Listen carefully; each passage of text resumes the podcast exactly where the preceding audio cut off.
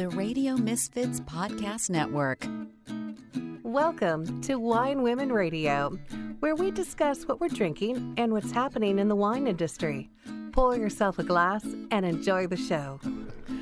All right, everybody. We're here with Kyle Lerner with uh, Harney Lane Winery, owner Vintner. Exciting. Thank you for being here, Kyle. Uh, my pleasure. Thank Yeah, you for inviting for me. Yeah, It's, it's really great. So you you w- went to Cal State Fresno, I did. right? Very cool. You, I bet you didn't think when you started out that you were going to end up owning and running a winery, and you also own a vineyard management company as well. right? Correct. Yeah. right? To do that as well. So I think we should probably just start with let's tell the story of how you got into the wine business because it's it's not extremely unusual how people get into the wine business sometimes. It's interesting. You know, I uh, I come from a family of uh, law enforcement. Uh, my dad, my uncle, my cousin, my brother-in-law uh, are, have all been in various forms of law enforcement. It was the last thing I ever thought I would be doing. It was was making Right. wine. I was a, I was a city kid. I I uh, you know never thought that I would be uh, tilling soil. Is it Um, I'm curious, is the city background and the law enforcement background what gave you that uh, comment that you made about uh, of, of farming being a form of legalized gambling? Yeah, I saw that. Uh, I I think that's I think that's the variability in the revenue stream and being able to get a crop off, uh, you know, in spite of the dynamics that you grow in. So oh my goodness! Oh my goodness! So, uh, so let- let's back up for a second. Uh, Harney Lane Winery is in Lodi. yes, Um, so basic, it, we're, it's basically due east of us uh, and a hair north. You're in the Delta. Yeah, just east of the Delta. Mm-hmm. Um, yeah, if you intersect San Francisco and Sacramento, you you land right on on top Right. of us. And your families, or the family you've married to, has been farming there for 110, 12, 110, 12 years. Yeah. And this area, so Long it goes time. way, way back. Way, way And Lo- back, which is so cool. Lodi wineries are very family driven, which I really love about that region. I mean, tell tell us a little bit about it. It's, it's pretty crazy. I you know I um, started dating my wife now uh, back in high school, and we went to my senior prom, which is it's, that's a whole nother story. Wow.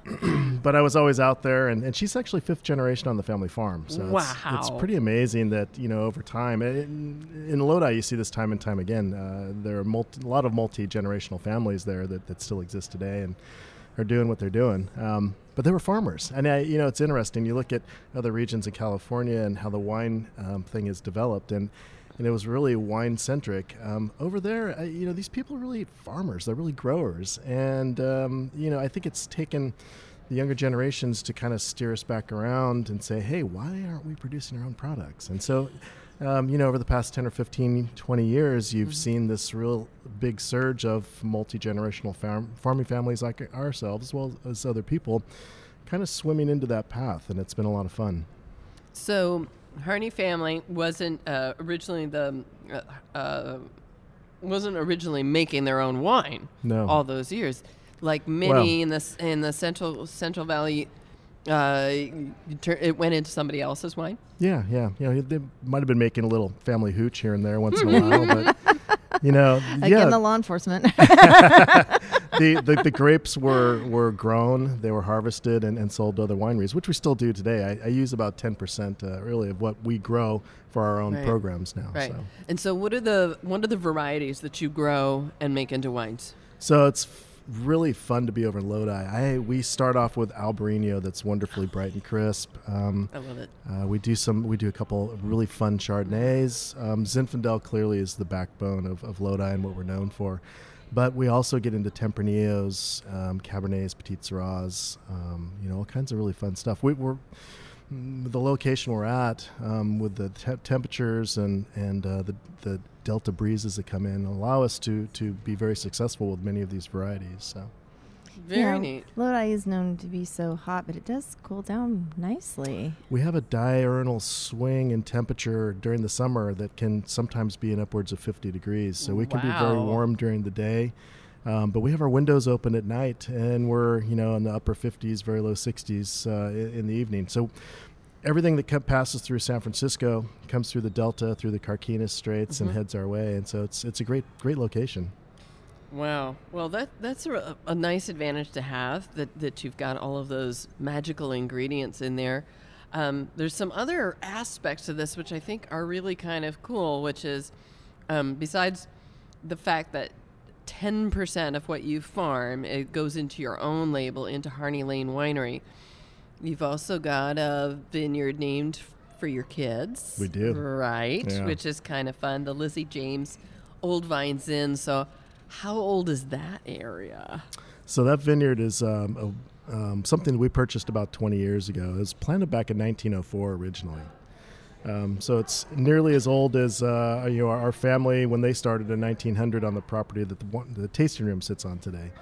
Um, but a, an amazing vineyard that was um, nearly removed and, and um, was going to be turned into um, four horse ranches.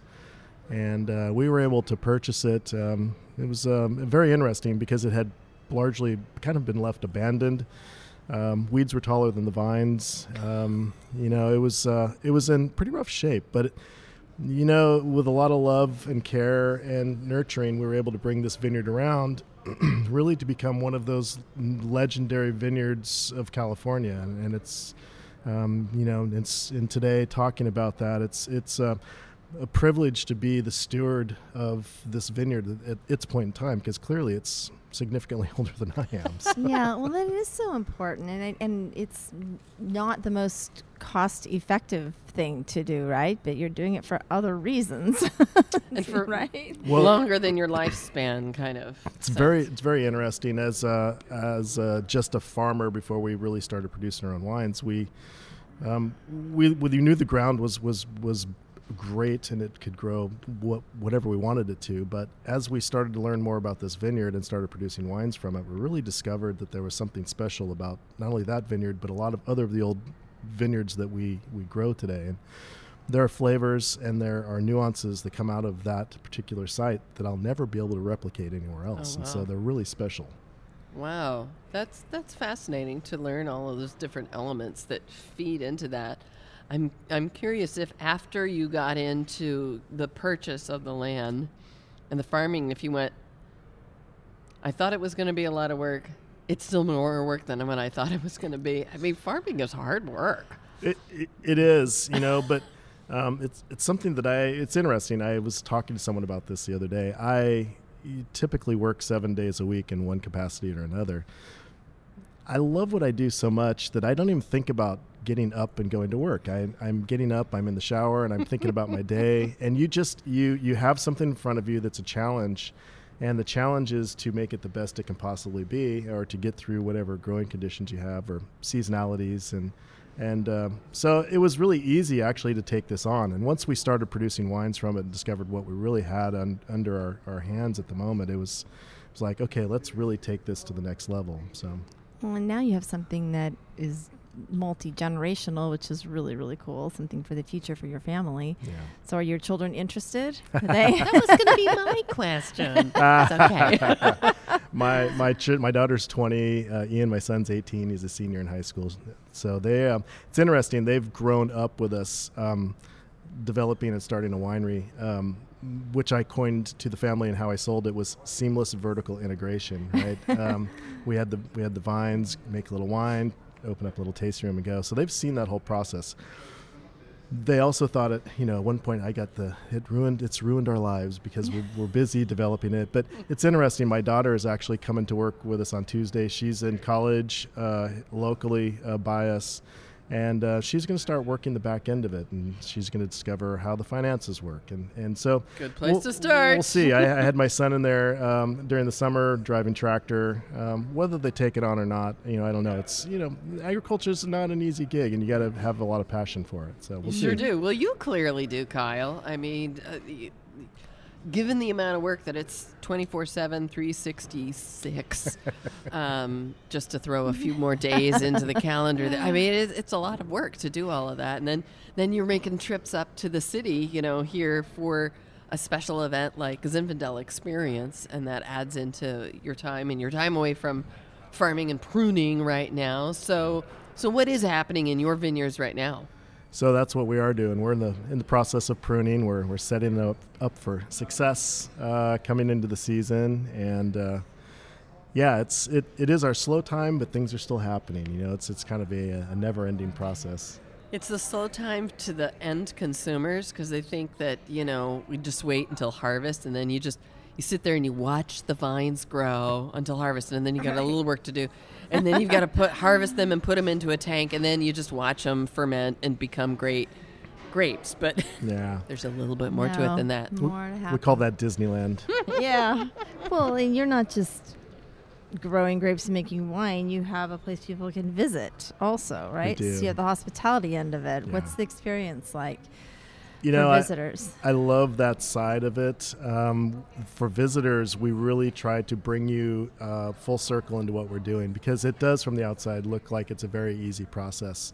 You know, going from the grape to the glass, and um, the tasting room actually sits um, on the original site where the uh, original home sits, still that my mother-in-law lives in today, with beautiful plantings. Um, We have deodora cedars that are 130 Oh, wow. feet tall that sits that sit there that were planted by my wife's great grandfather. And so there's all kinds of Oh, wow. really interesting things that have all come together over generations that now we're utilizing. And I'd love to bring those guys back and say, remember when you planted these trees? Look what we're doing with it today. But it's really become this this space and environment where people can come in and relax and just just breathe for a moment.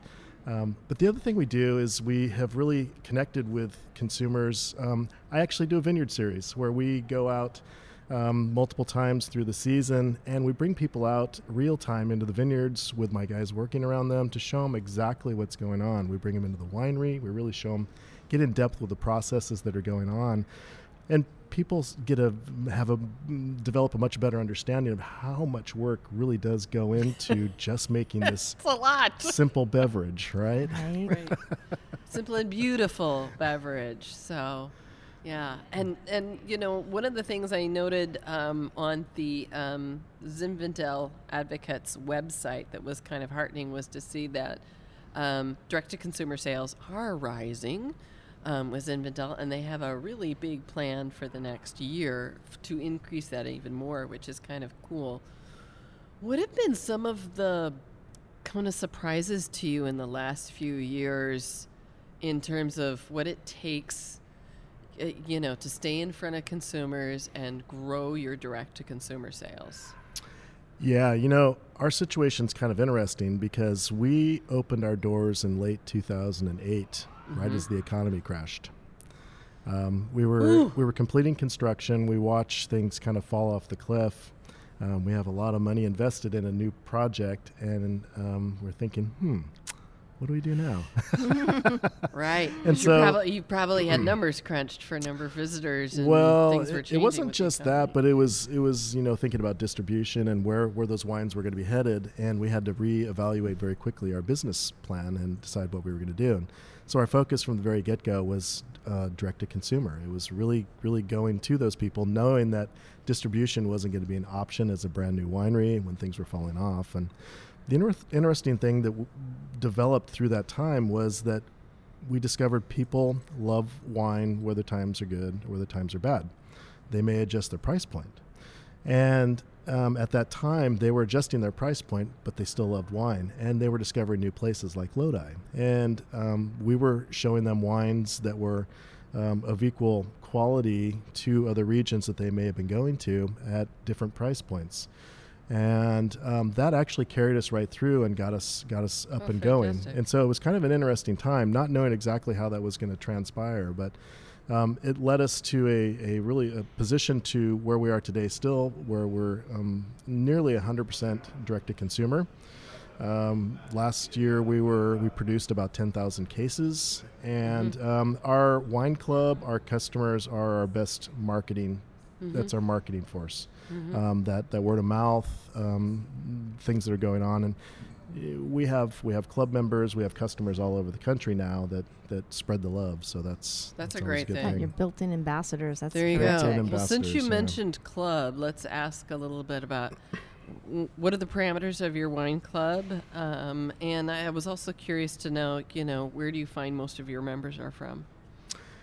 You know, um, initially our um, we, our sphere was um, you know kind of within a hundred mile radius, getting started um, with a lot of people from the Bay Area and around. But um, we're over the past ten years or so, we've we've seen um, um, a shift of uh, people actually traveling, um, coming in from out of state. Um, and their one of their destinations is Lodi um, for their their wine vacations or whatever they're doing, and so um, it's not uncommon to see license plates from various states uh, in our parking lot at any given time, which is is, is kind of fun. It's Very such cool. a friendly wine region to visit. Yeah, I it found. is. Well, it's it's a wine region that um, when you walk in, when you come into Lodi, it's not uncommon to find um, a principal, um, um, a winemaker, um, you know, someone walking out of the vineyard, coming into the tasting room and, and saying hi and helping you. And it's um, it's a totally different experience than what you may get, uh, you know, in larger, Right. busier environments. And so it's it's it's pretty fun. Right.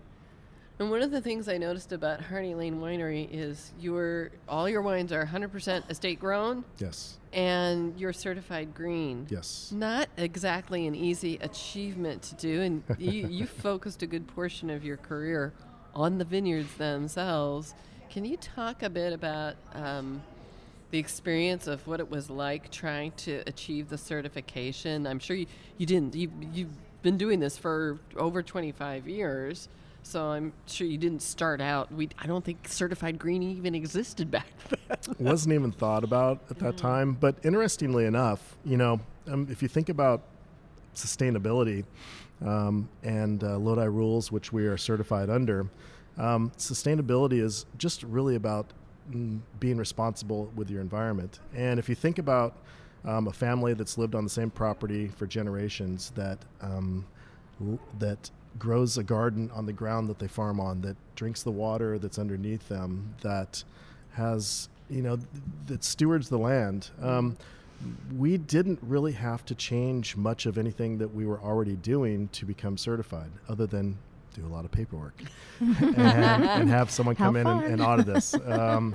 to ensure that that's what was happening. But um, we had already tr- been transitioning uh, into that um, really solid, sustainable situation. And it's interesting because what we've discovered over the years, uh, I have, um, when I first started farming versus what we're doing today, is really kind of less is more. That, you know, these vines are capable of taking care of themselves if you allow, you know, the, the nat- native grasses to grow, let the beneficial insects kind of do their job. Um, I mean, we're so soft in there that I have ladybugs that hatch on our end posts. Um, Oh my which, And they're, goodness. they're, they're, That's they're So, they're so Precious. delicate, but um, it's very interesting to see what we do. It's it's a different mindset than organic or natural or you know biodynamic, Mm-hmm. um, but it really works for us, and I, I think it does send a statement uh, to consumers. So.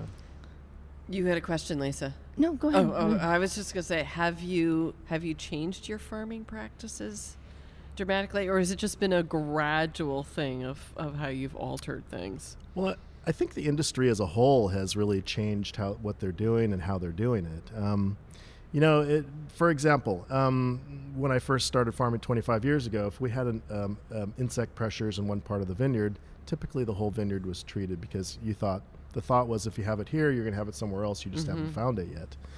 Um, what we found is um, materials have changed also. They've become much more selective, and if we have to actually treat for a problem, we can identify that and, and find, you know, just treat that specifically instead of kind of broadly blanketing it. Um, what's that? What that has allowed us to do also then is to allow those beneficial insect populations to increase and develop, which then have reduced the incidence of problems. And so it's this kind of Right. why are we involved in it? Let like a things teeter-totter. let things happen on their own, and it'll take care of itself. Well, I was of thing, I was you thinking know? about your your story about the ladybugs, and of course, ladybugs are voracious uh, consumers of the bad bugs. yes, Yeah. So Yeah. you you know the more you can do to foster to have them around. Um, the same the same thing with certain there. other uh, uh, things that you know that can come around the vineyard. Um, as they can take they can take care of the bad things Yeah. that you don't want. So Yeah. very cool. Where, Yeah. where do you think Harney Lane is going to be in another five ten years?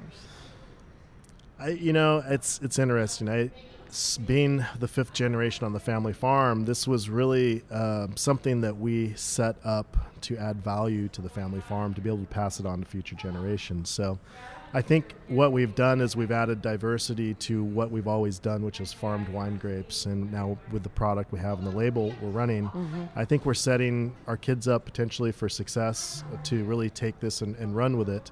Um, we're really just building a foundation, and it takes years to really develop a brand and uh, get people to understand what you're doing. Absolutely. And uh, so we'll see. We'll see what happens. But I, I continue to see us uh, being in the forefront of Lodi and uh, what they're doing there, um, but also in the wine community as a whole. I think uh, we have something to offer. We have some really wonderful vineyards um, that we bring fruit from, and I do that. You know, we get to have our hands on every single aspect of every wine that's coming to you. So So, what's the website if people want to check you out online? really easy. It's harneylane.com. yeah. Nice and easy, nice and fast. And are you are you in any Lodi local restaurants? Have you gone that route at all yet? We are, yeah. Okay. We're, we're we're we're we're spread out locally, um, uh, but beyond that, um, we're pretty exclusive. So you gotta you gotta come find us. Yeah. And for wine, people who are interested in joining the wine club, again, it's the same website, Yes. harneylane.com.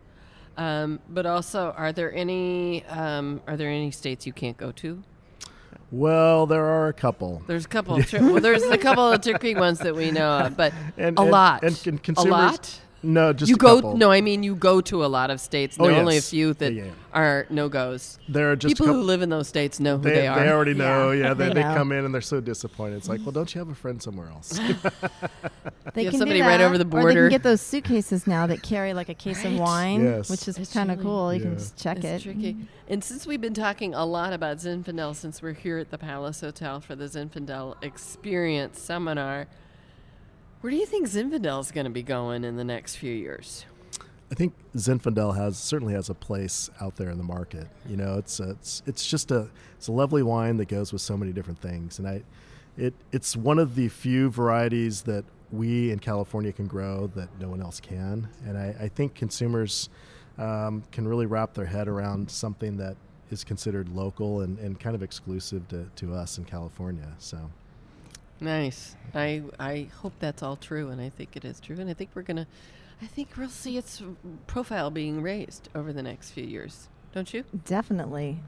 I think It's- Zinf- Zinfandel It goes with everything, It's something we have every week in, in my home. right? And I have to say, one of the, one of the things I really liked about your website, Kyle, was you have a lot of very creative, um, but really accurate um, dishes that you pair with Zinfandel. It, it is such a versatile grape because it's got so many herbal flavors and spices and little peppery notes, but it's also got a whole boatload of fruit in it. You got red fruit, you got red fruit ones, you got blue fruit ones, you got things that are more currant. Um, So it's so versatile with food. And as Yeah. as some people were talking later, and we have this 1986 Zinfandel that Joel Peterson dropped on our table earlier.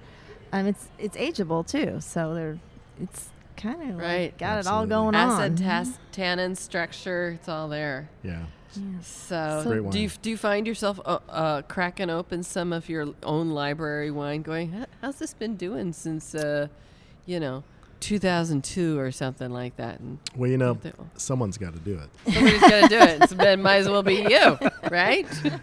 of course yeah no you know it's really fun it's you know even this wine today is it's always fun to put that up to your nose and see how they're see how they're growing and, and, Mhm. you know just go back and explore and, and it brings back memories i mean you remember exactly what happened that season and it's like oh yeah, yeah. Fun Yeah. stuff.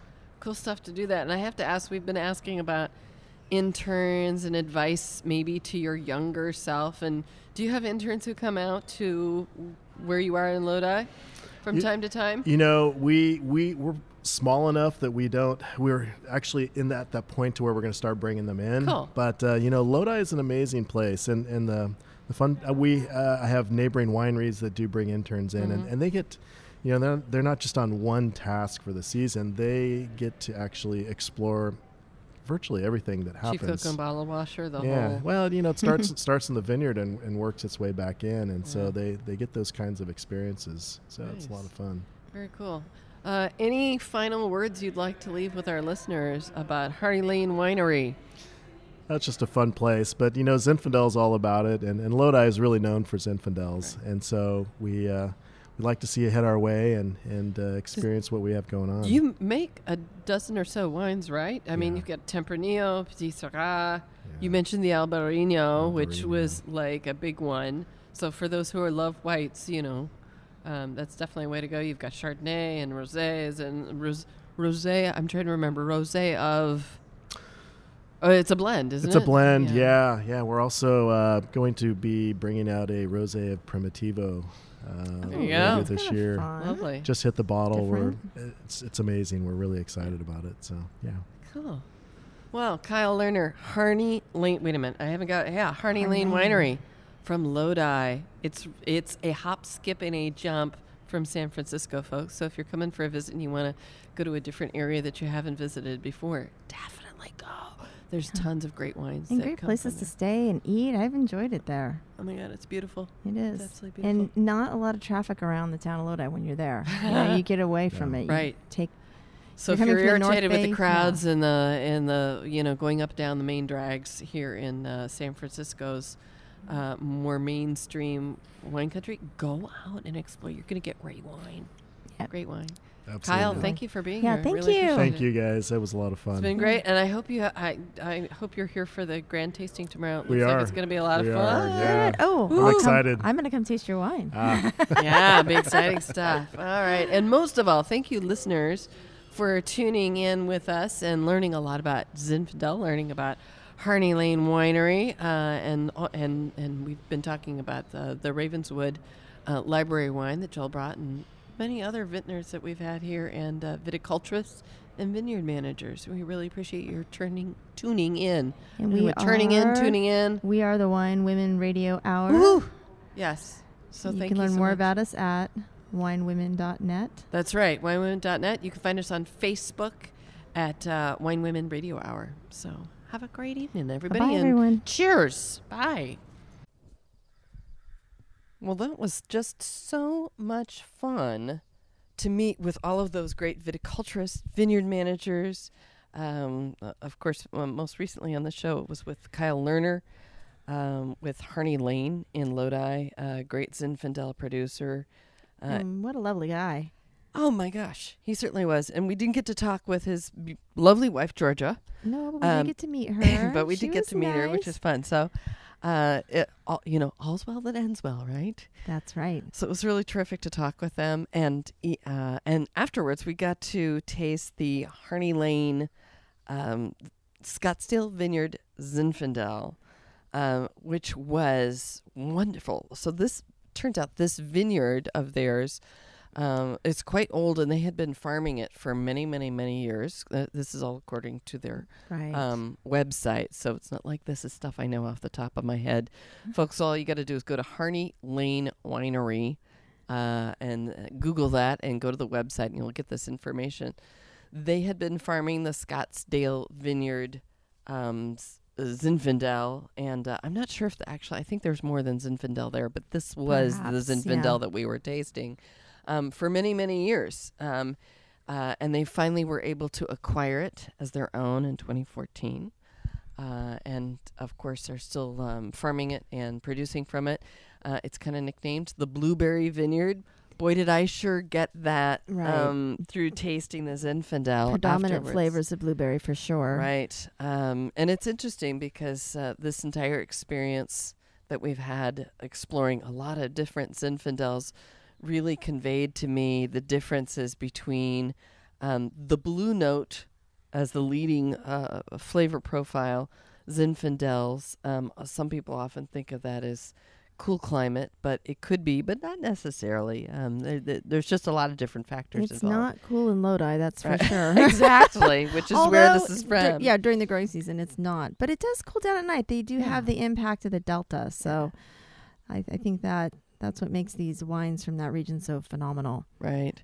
So this one, the the, the Harney Lane Scottsdale Vineyard Zinfandel was just full of layers of of lots of different flavor notes. Um, the blueberry, of course, being the predominant one. It, it all seemed beautifully integrated. Yeah. It's a big. It was a big wine. A big wine, definitely. Yeah. I um, I think it would be delicious with, you know, certain grilled meats, oh things yeah. like that. It was it, it needs something to Right. stand up to it. Uh, you could do lasagnas with Mhm. it. You could do uh, chilies with it. You could do game, Right. big game. yeah, or like coca van something like Right. that. Be delicious. Yeah. Um, so yeah, a lot of things that were based in tomato sauces and and uh, dark flavors. Uh, Mhm. just you know, big wines matched with big food, big flavor foods, uh, not something light and de- delicate ge- in general. So that was just a real treat to to get to try that. You also saw um, the learners at the grand tasting at uh, Yes. Zap Experience, Zinfandel Experience as well. I did. And what I, was that like to go to the experience? Well, the experience was very different from when we met with the vintners and winemakers and vineyard managers at the mm-hmm. Sheraton Palace, which was gorgeous. Um, the Zin X Grand Tasting, which was the following day, was at Pier 27, Mm-hmm. right on the water in San Francisco. Just absolutely stunningly gorgeous.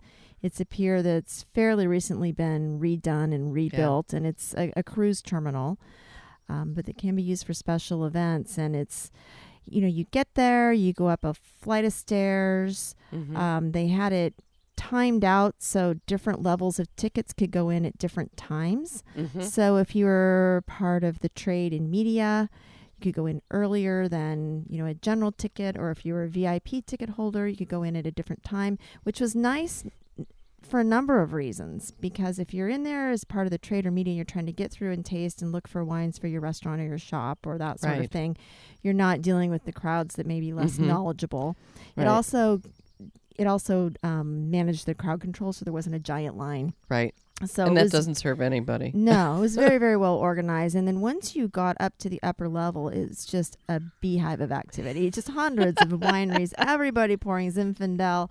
Um, a signature element of the ZAP events for many years before this morphed into Zin X, which stands for the Zinfandel Experience, is that there are just full on loaves of sourdough bread that people can pick up a loaf and carry around with them and Right. take little nibbles. Um, but there was a lot of food mixed in from different chefs, some from winery chefs, Mm-hmm. some from local Bay Area purveyors, bakeries, restaurants, um, or food suppliers. There were a couple of cheese guys there um, from a cheese co op, which was kind of interesting. And then the winery sprinkled all throughout. I did get to see a couple of people that were on the show prior, Mhm. um, as you mentioned, um, the people from Harney Lane. Right. Um, and then I met some other vintners as, that were, you know, that we didn't have on the show, which Right. was really kind of fun. Um, one thing that I noticed um, that's different from years past were all the Zinfandel rosés that were being poured. yeah, yum. Yeah, which was really kind of fun. What's your experience been with Zinfandel rosé? Um. Well, uh, I've had several lovely ones. It's of course going to be a little bit darker and meatier and robust than, say, a Provençal style Mm-hmm. um, uh, rosé. Um, in general, I would say it's probably relatively difficult to try to make a Provençal style rosé from the Zinfandel grape because it's Yeah, so big. it is. Um, but but you know, let's think back to um, the previous incarnation of that, which was a lot of people think, well, isn't that the same thing as a white Zinfandel? You know, a rosé Right. Zinfandel. Well, not exactly, because we're talking about a, a different approach to uh, sugar. As a big different. one, white Zinfandels are known Yeah. for their sugar levels being considerably higher. Whereas Mm. uh, you could have a completely bone dry rosé of Zinfandel. And that's what I was trying. I was trying the dry rosés Mhm. um, to begin, you know, and and you know, there's with h- hundreds of wineries there, you really have to be selective. So I Yeah. I wasn't tasting wines that I maybe had recently tasted Mhm. or wineries that I was most familiar with, unless it was something I absolutely loved or adored, where I just couldn't resist. um, but I, I, I mean, the vibe is that there are these giant windows that look out over the bay. There are tables. Yeah, it's all glass. Yeah, it's all glass. It's, It's gorgeous. beautiful. There are all these tables. Um, and it was busy and bustling, but not crowded to the point where you were standing five or six people deep. You Oh, could get good. up to the tables. There were winery principals and vintners at every table, which was really makes it special. Wow. Um, and then there was also an area that had appellation organizations, you know, Mhm. like Sonoma County Vintners were there and Dry Creek Valley was there. And that was kind of cool because then you could actually go learn about the specific regions that a lot of these wines Right. were came from. Yeah, and probably an opportunity there to find out how does Zinfandel grow? What's what are the differences between your county and Lodi or you know Paso, Yes. uh, and find out you know how the flavor profiles can be distinctly different Yeah. and how the yields. Um, I'm sure they they could do that. So And there were even some members from some of those organizations pouring at some of those tables. So you Mm-hmm. Nice. could try some other Zinfandels that maybe weren't Mhm. out in the major area, which was kind of fun. Um, and you know, Zinex has become really educational. I mean, they were doing those flights that Nice. when we were at um, Sheraton Mhm. Palace, and then they had a big fundraising dinner that night um, at the hotel. And then at Zinex, the next day at the Grand Tasting, they also had a series of seminars that they were conducting that you could just kind of pop into and listen to experts and people from different regions talk about things and kind of learn a lot of what we learned, you know, by interviewing our guests on the show. right, but they're going Mhm. around to a variety of uh, tables to Mhm. pick up the education. Yeah. Um, can I go back to the rosés of Zin for Yes, a second? Of course. Um, w- is there anything that you can describe specifically about, you know, how you felt about overall about the flavor profiles? Was it, a, you know, was it a huge difference in styles in the rosé of Zinfandels, or even let's start with color? Did you see that? That there was a big difference in colors between different producers of rosé of Zin. I think there are differences in color, you know, just depending on Mhm. how they're doing it or, you know, how they're letting the juice run. Uh, I do think that they, the, the Zinfandel rosés have a lot of structure. Yeah. Um, they're not soft at all. They're really crisp. I mean, they're the types of rosés you'd want to have with spicy food or Thai food or, um, you know, even s- uh, something tangy grilled if you wanted Mhm. something cool to start, like Mhm. you know, chicken wings or something like that. Um, I think they, I think that, that those rosés would go really well. I, they're beautiful though, and I like it that those are now available. It's not one varietal because your palate can get pretty exhausted when you're tasting all of those Right. big wines. Yeah. Yeah. Yeah, so that makes sense. And did you did you find that there was a variety in the rosé of Zinfandels of uh, how much tannin would come through in the rosés? Yes, definitely. And I can't really cite any specifically, but there are def- definite differences. It'd be fun to that's do a tasting, you know, like to line them up and kind of do that on our own. It's another show for us. It's That's another show right. to, to do that. I would love that. But that that's a lot of fun to be able to do that. And did anybody have any sparkling Zinfandel or sparkling rosé of Yes. Zinfandel? Actually, there's a level of ticket that can be purchased at the VIP level. There's some VIP experiences for Zinx Mhm. Where um, either major sponsors or, or you know high-end ticket level purchasers can have access to a room called the Heritage Lounge, Mhm. and it's separate from the rest of the tasting, and it has a very very different feel. It is in the corner of Pier 27, so you have you know just windows looking out all Right. across the bay, which is gorgeous. There are lots of lounges and sofas set up with like coffee tables, and in that room vintners actually come in and and walk around and pour their wines just face to face like would you So like to try this it sounds like a reverse walk around. It so you could kick back, Yes. sitting in the big plush chairs and Right. couches, and just unwind while they come around and serve. exactly there was an area where there were a lot of wines lined up and they did have you know like um, licensed pourers they're pouring wines um, if, if the vintners weren't there because obviously they have to hop back and forth Right. and man their table out in the main room um, but i saw um, aaron and matt cline in there walking Mm-hmm. around pouring their three wine company wines which are their winery is actually in clarksburg but they make a lot of wine from contra costa county and from other areas which Mhm. is interesting um, and then i met um, shauna rosen blum of Rockwall Wine Company, and that's when I had the sparkling Zinfandel. Oh, was- fun. yeah, it was it was amazing. I was actually chatting with Chris Sawyer, who's been on our show before, Right. who's the sommelier to the stars, and Chris was there, and he's like, "Oh my gosh, you have to try this wine. I've been over to their winery. it's know." fantastic. he had tacos at their winery, and interestingly, Rockwall is in Alameda, Mm-hmm. and it's on a former air naval base site and it looks out over the bay the other Mhm. direction so rockwall probably can look right toward pier 27 underneath the bay You're bridge right. you know Exactly. across the way. But Shauna was just like an incredible personality Mhm. and um, she is a descendant her father was a, a father of zinfandel in california over in Mhm. alameda kent rosenblum right yeah. okay i want to make sure i got this right um, and her sparkling zinfandel was really amazing i was never sure what to expect with a red sparkler like that because i'm a big Right. sparkling wine fan but this was really nice it wasn't too much too tannic had a Mhm. really nice balance with the, the bubbles, but still the structure was Zinfandel. Was it was it a dry? Was it like a brute? It was dry. okay. It was dry and it was dark in color. yeah. was I've only had I've only had one or two other sparklers, you know, that have that really deep dark color, and and it surprises you usually. It does. it does. But I'm really motivated to go over there because there's food on site and some really cool artwork there Mhm. for the rock wall Mhm. that they've done, almost like um, really gentrified graffiti art. You know, really Right. bright and colorful. Um, and Maybe she, we can do a show there, oh, wouldn't that be fun? or get Shauna to come here, one way or another. I, I, I'm on. I'll I'll hit the road with you, Marsha. Let's go. Yeah, that that would be fun. Now, did you? Was there a correlation uh, between the dark color of the sparkling Zinfandel and tannins, or not Um, necessarily? I I don't I wouldn't I wouldn't say that I can recall identifying that, but I would say that the color and the flavor. There was Mhm. a depth and flavor that you don't normally associate with a Mhm. sparkling wine.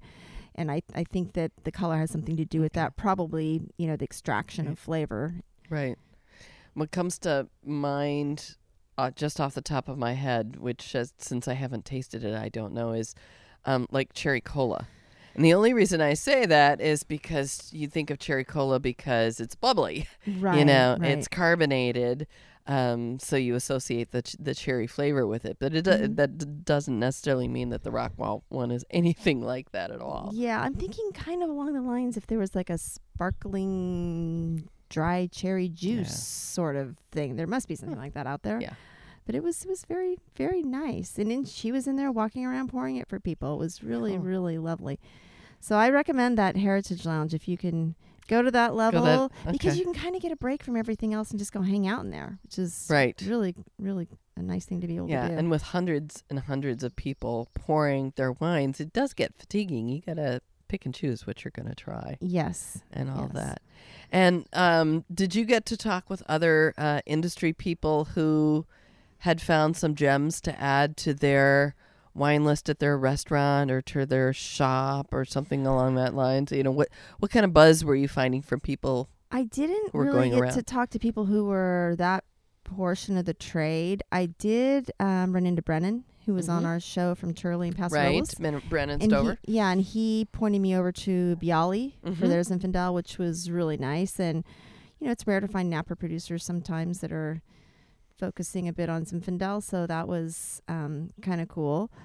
Um, who else did I see? Let me well, think it is about getting that. warmer in Nap- Napa, as we know, I know, and here in Sonoma. I know. No kidding.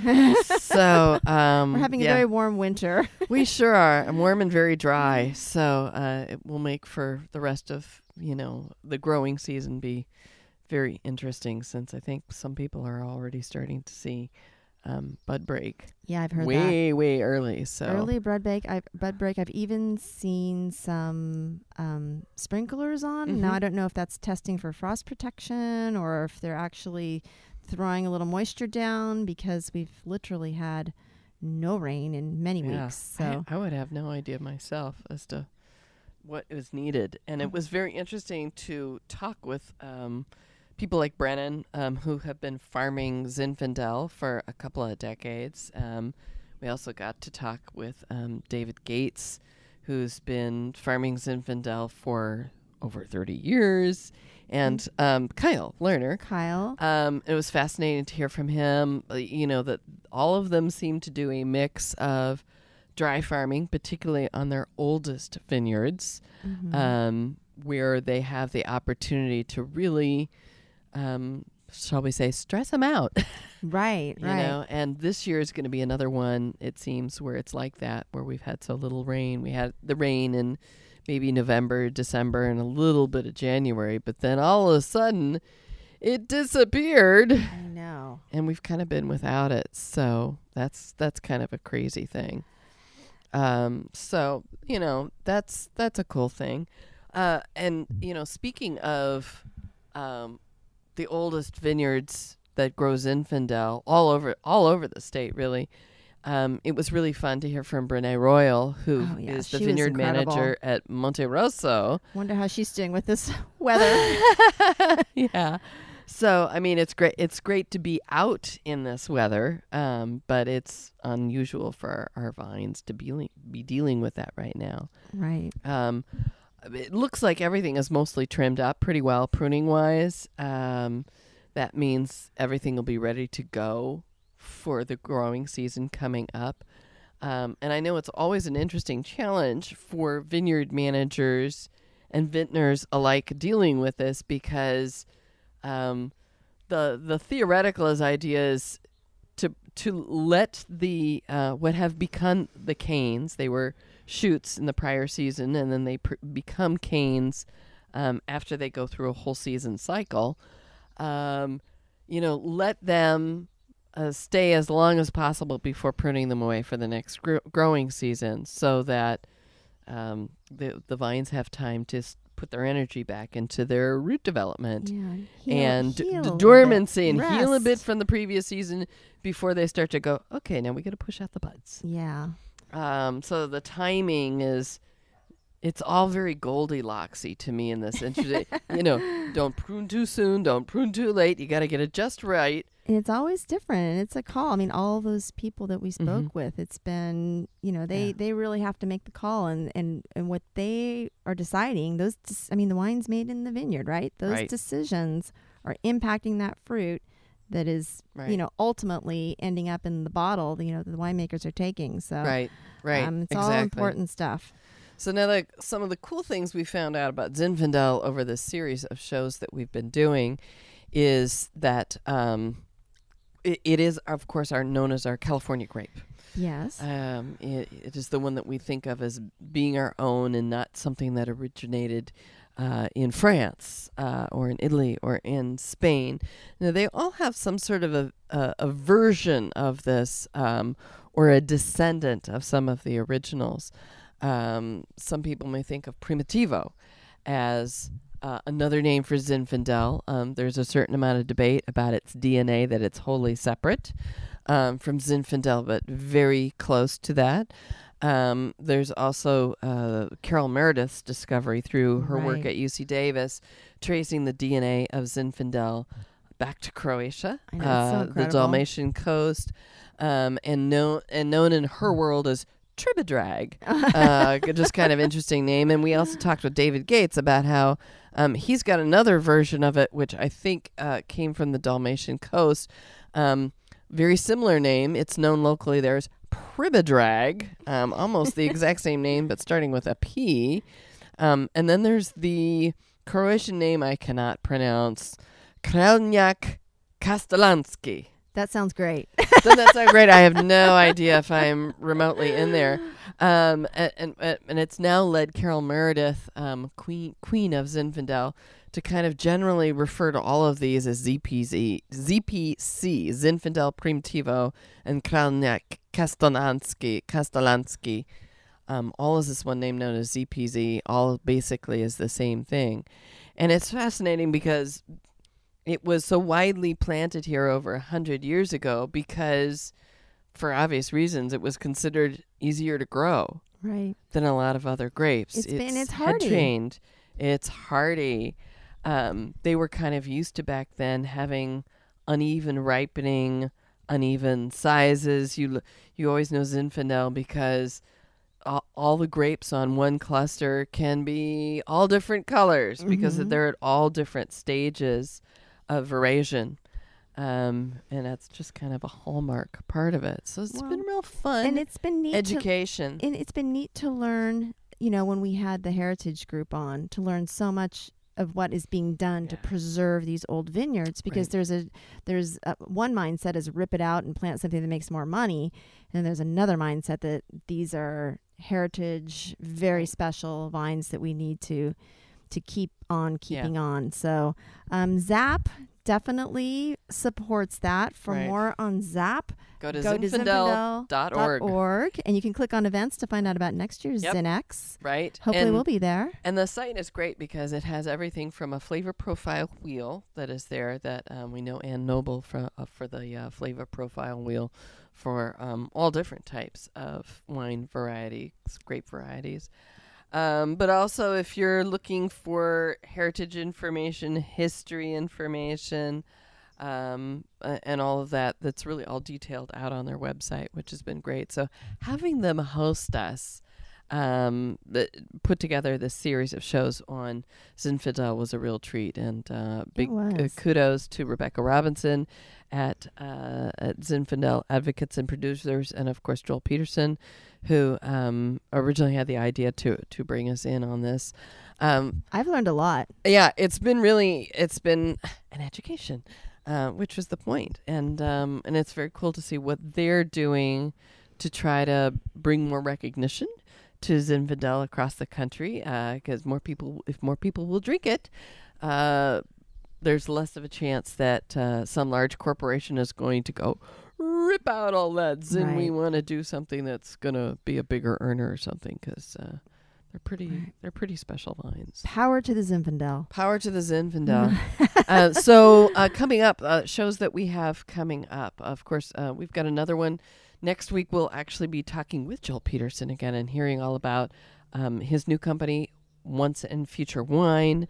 Uh, and of course, he's well known as godfather of Zinfandel and his past big venture, Ravenswood. Um, so hopefully, we'll get to taste through a little bit of that. Um, we'll also be meeting um, in following weeks with some women winemakers and vintners because we have uh, International Women's Day coming up.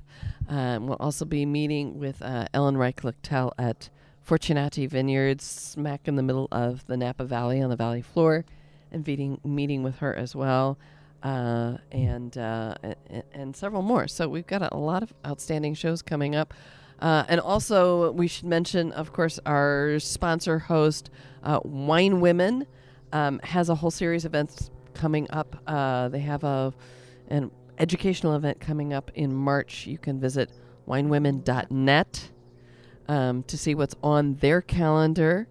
Uh, and there's just a whole lot out there. And we should uh, have a thank you also to St. Saint Supery uh, because they are uh, one of our other great sponsors uh, who will help us out with technology. Yes. Uh, something we need in order to get the shows to you. Yes. Um, so St. Supery, woman CEO, women winemaker, uh, viticulturist, and of course and we got Cellar Master. and cellar Mm. master. Sorry, Yeah. forgot about that.